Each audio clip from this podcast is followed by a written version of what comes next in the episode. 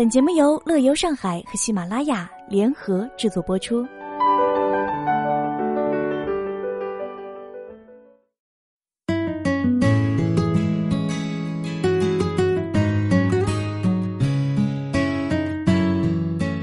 或许大多数人觉得动漫中那些美好而虚幻的场景与现实生活格格不入，但是重温那些曾经暖心的动漫人物，是否能够治愈你心中的疲惫与伤痕，再度重燃你对生活的乐观与积极呢？那就去这些动漫博物馆治愈自己吧。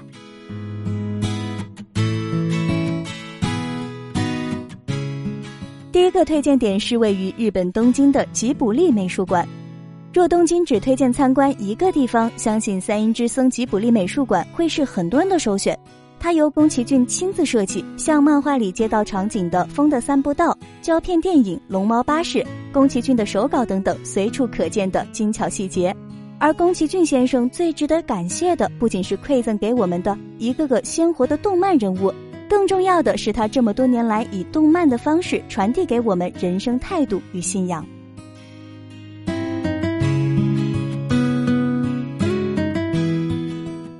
第二个推荐点是位于美国圣罗莎的史努比博物馆。史努比博物馆是为了纪念其作者、漫画界的传奇人物查尔斯·舒尔兹而建的。除了博物馆之外呢，周边还有史努比主题滑冰场，以及充满了史努比主题商店。正如舒尔兹的遗孀珍妮所言，史努比之所以近七十年都能受到人们的喜爱，也许正是因为他的性格来自于作者。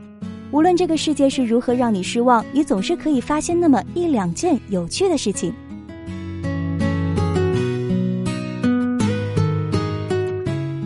第三个推荐点是位于加拿大温尼伯格的小熊维尼博物馆。小熊维尼的纯真可爱、笨拙善良，影响着每一个成长中的孩子。只要有他在的场合，总是充满着欢乐的。小熊维尼博物馆位于加拿大温尼伯格 Assiniboine Park 里面的儿童公园旁边 Pavilion Gallery Museum 的二楼。博物馆虽然不大，但里面有关小熊维尼的手稿、卡片、公仔、图片等等，应有尽有，一应俱全。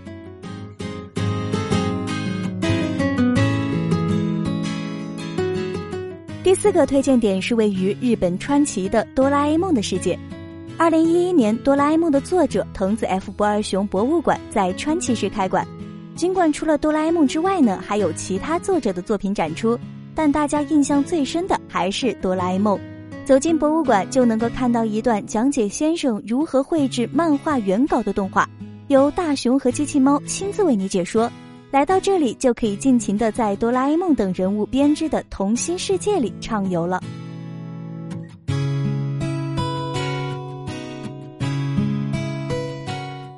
第五个推荐点是位于土耳其德姆雷的圣诞老人博物馆。很多人以为圣诞老人的故乡在芬兰或者是在美国，不过历史学家却证实，圣诞老人真正的故乡其实是在土耳其。圣诞老人的原型圣尼古拉斯其实是土耳其西南部德姆雷小镇的一位主教。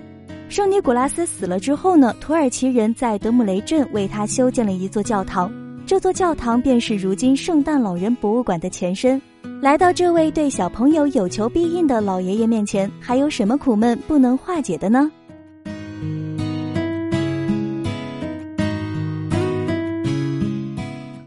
最后一个推荐地点是位于韩国济州岛的泰迪熊博物馆。济州岛有大大小小两百多个不同类型的博物馆，其中的泰迪熊博物馆则是最不可错过的甜蜜世界。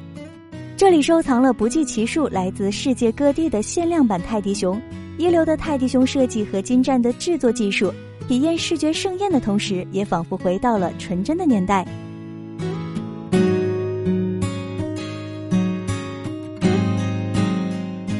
如果你对本节目感兴趣，或者想要查看原文，可以关注我们的微信公众号“乐游上海”来了解更多内容。以上就是本期节目的全部内容，感谢您的收听，我们下期节目再见。